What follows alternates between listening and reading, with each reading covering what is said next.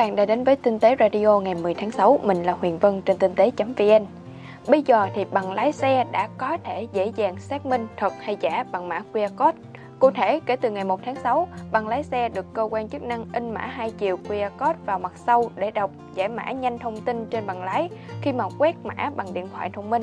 Mã QR code này sẽ liên kết với hệ thống thông tin quản lý giấy phép lái xe để xác minh tính xác thực và tra cứu thông tin bằng lái mọi người chỉ cần sử dụng điện thoại có quét mã QR code là có thể kiểm tra được thông tin bằng lái xe. Với những bằng lái xe được in sau ngày 1 tháng 6 mà không có mã QR code là bằng lái xe không hợp lệ. Người dân có thể đổi bằng lái cũ sang bằng lái mới có mã QR code và nhiều người đã tỏ ra hài lòng với sự đổi mới này vì có vẻ là nó thuận tiện hơn rất nhiều. Thành viên có tên là NDN Sơn đã có một bài post nhờ tư vấn Em đang dùng iPhone, giờ em muốn mua một cái tai nghe Bluetooth để dùng. Em đang phân vân giữa con AirPods Pro và con tai nghe gì đó Sony, bạn em bảo cùng tầm giá. Không biết là nên lựa chọn con nào để dùng cho tiện hơn, mọi người tư vấn giúp em. Có một vài bạn đã chia sẻ, dùng iPhone muốn tiện nhất thì mua AirPods Pro là chuẩn bài rồi. Rút ra, rút vào sướng lắm. Chẳng phải làm gì thêm. Hoặc là có một bạn khác bình luận là đang dùng AirPods 2 rất thích, lên Pro nữa thì ngon. Còn với anh em thì anh em có những ý kiến như thế nào? Hãy cùng thảo luận và tư vấn cho bạn nhé. Thái tử đế chế Samsung lại dính cáo buộc mới, có thể phải quay trở lại nhà giam là một trong số những thông tin nổi bật. Các công tố viên và tòa án Hàn Quốc đang chuẩn bị đưa ra phán quyết liệu có bắt giữ Lee Cha-yong thêm một lần nữa vì cáo buộc sai phạm tài chính và lũng đoạn giá cổ phiếu. Bước ngoặt này xảy ra chỉ sau 2 năm khi Lee Chae-yong được thả tự do. Hiện tại thì ông Lee đang phải đối mặt ở tòa án và chờ đợi phán quyết xem là bản thân có bị bắt giữ trở lại hay không. Nếu điều đó xảy ra, Samsung Electronics sẽ có thể gặp vấn đề. Bản thân công ty này cũng là một đế chế khổng lồ riêng chứ không cần phải kể đến cả tập đoàn Samsung. Vì chỉ tính riêng doanh thu hàng năm của Samsung Electronics cũng đã chiếm 12% tổng số GDP của toàn đất nước Hàn Quốc. Tuy nhiên thì về phần các nhà đầu tư, họ tự tin rằng không có vị thái tử của đế chế Samsung, Samsung Electronics vẫn hoạt động bình thường mà không gặp bất cứ gián đoạn nào. Vì trong quá khứ, những vị giám đốc quản lý các mảng của Samsung Electronics vẫn làm tốt nhiệm vụ của họ được giao dù không có chủ tịch trong phòng họp. Trở lại với những bài chia sẻ khác thì Mod Minh Trí đã có một bài hướng dẫn về chia sẻ file từ Android sang máy Mac. Thật ra thì cũng có nhiều cách. Trong bài viết thì Mó Trí đã chia sẻ với anh em hai cách mà bạn ấy thường xuyên dùng nhất để gửi file nhẹ tầm mấy trăm megabyte trở xuống. Với cách thứ nhất là dùng Telegram. Việc sử dụng và đăng nhập Telegram rất đơn giản nếu so với các app khác. Nhưng điều đặc biệt ở đây là có thể gửi file rất nhanh chóng. Để gửi file từ điện thoại sang Mac, đầu tiên thì bạn mở Telegram trên điện thoại. Ở góc trên bên trái màn hình có một thanh ngang để mở menu.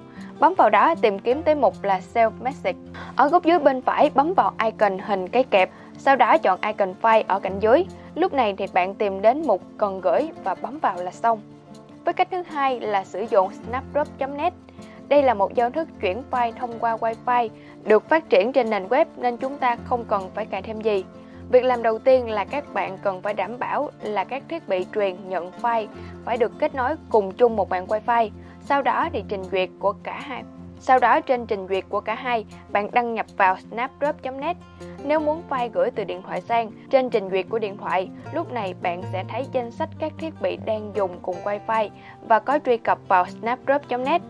Bấm chọn vào thiết bị đó, sau đó thì tìm đến file có trong điện thoại và bấm gửi rất thuận tiện và đơn giản. Ngoài ra thì anh em còn có những cách nào hay dùng nữa thì cùng chia sẻ nhé.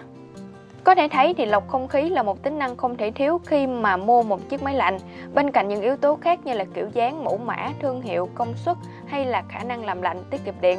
Mất Minh Đức thì đã có một bài chia sẻ về tính năng lọc bụi mịn BM2.5 của máy điều hòa Sunhouse. Dạo một vòng quanh thì Mất Đức đã phát hiện ra là chúng ta có thể chia công nghệ lọc không khí thành nhóm là lọc thô, lọc bụi mịn cao cấp và khử mùi bằng các phân tử bạc, bằng chất xúc tác và bằng ion vân vân. Hầu hết trên các chiếc máy lạnh, công nghệ lọc sẽ được các hãng sản xuất kết hợp để đạt đến mục tiêu cuối cùng là lọc sạch không chỉ bụi mà còn các chất gây hại, vi khuẩn và chất tạo mùi nhằm mang lại bầu không khí trong lành cho người dùng. Lấy ví dụ như là chiếc máy điều hòa không khí Inverter 9000 BTU của Sunhouse thì máy trang bị một hệ thống lọc trên máy bao gồm là tầng lọc cơ bản mà hãng gọi là tấm lọc HD cho phép lọc bụi, phấn hoa, các vi hạt gây hại đến đường hô hấp của con người, đồng thời có thể lọc được bụi mịn PM2.5. Lớp lọc cao cấp thứ hai mà chiếc máy này sử dụng đó chính là lọc xúc tác lạnh Cold Catalyst có khả năng hấp thụ và phân giải những chất gây ngạt thở, gây mùi khó chịu trong không khí. Mốt Đức cũng đã có test nhanh bằng cách là bật điều hòa trong phòng khoảng là 12 m2. Kết quả thu được, chất lượng không khí đo được vào khoảng là 38 theo kết quả của máy IQ Air. Con số này thấp hơn gần một nửa so với số trung bình bên ngoài lúc đó là vào khoảng 61. Mốt Thanh Tùng cũng có một bài chia sẻ về các lý do mà anh luôn chọn đi vào làn đường bên phải trên cao tốc. Chạy xe làn giữa trên cao tốc sẽ giúp việc quan sát gương chiếu hậu dễ dàng hơn. Gương chiếu hậu bên phải xe, cần người lái quay đầu sang một góc rộng hơn, rất là nhiều so với gương bên trái. Ở một số tình huống, khi mà tốc độ cao thì có thể bạn sẽ mất tập trung vào phía trước, nơi mà bạn đang lao với tốc độ có thể đến là 33 m trên giây. Chạy xe ở làn giữa trên cao tốc luôn có tầm quan sát tốt nhất ở hai bên trái và phải. Mắt người điều khiển sẽ không bị phân tâm so với bên trái ngoài cùng. Ngoài ra thì việc chạy xe làn giữa trên cao tốc sẽ giúp bạn dễ dàng xử lý tình huống khi mà phía trước có vật cản hay sự cố và cũng sẽ giúp cho việc ôm cua có tốc độ cao an toàn hơn. Anh Tùng đã chia sẻ rất nhiều và rất cụ thể, chi tiết các bạn có thể vào đọc và bình luận bài viết qua nãy nhé. Không biết là anh em đã tham gia vào game xe tinh tế chưa, có trúng thưởng hay không?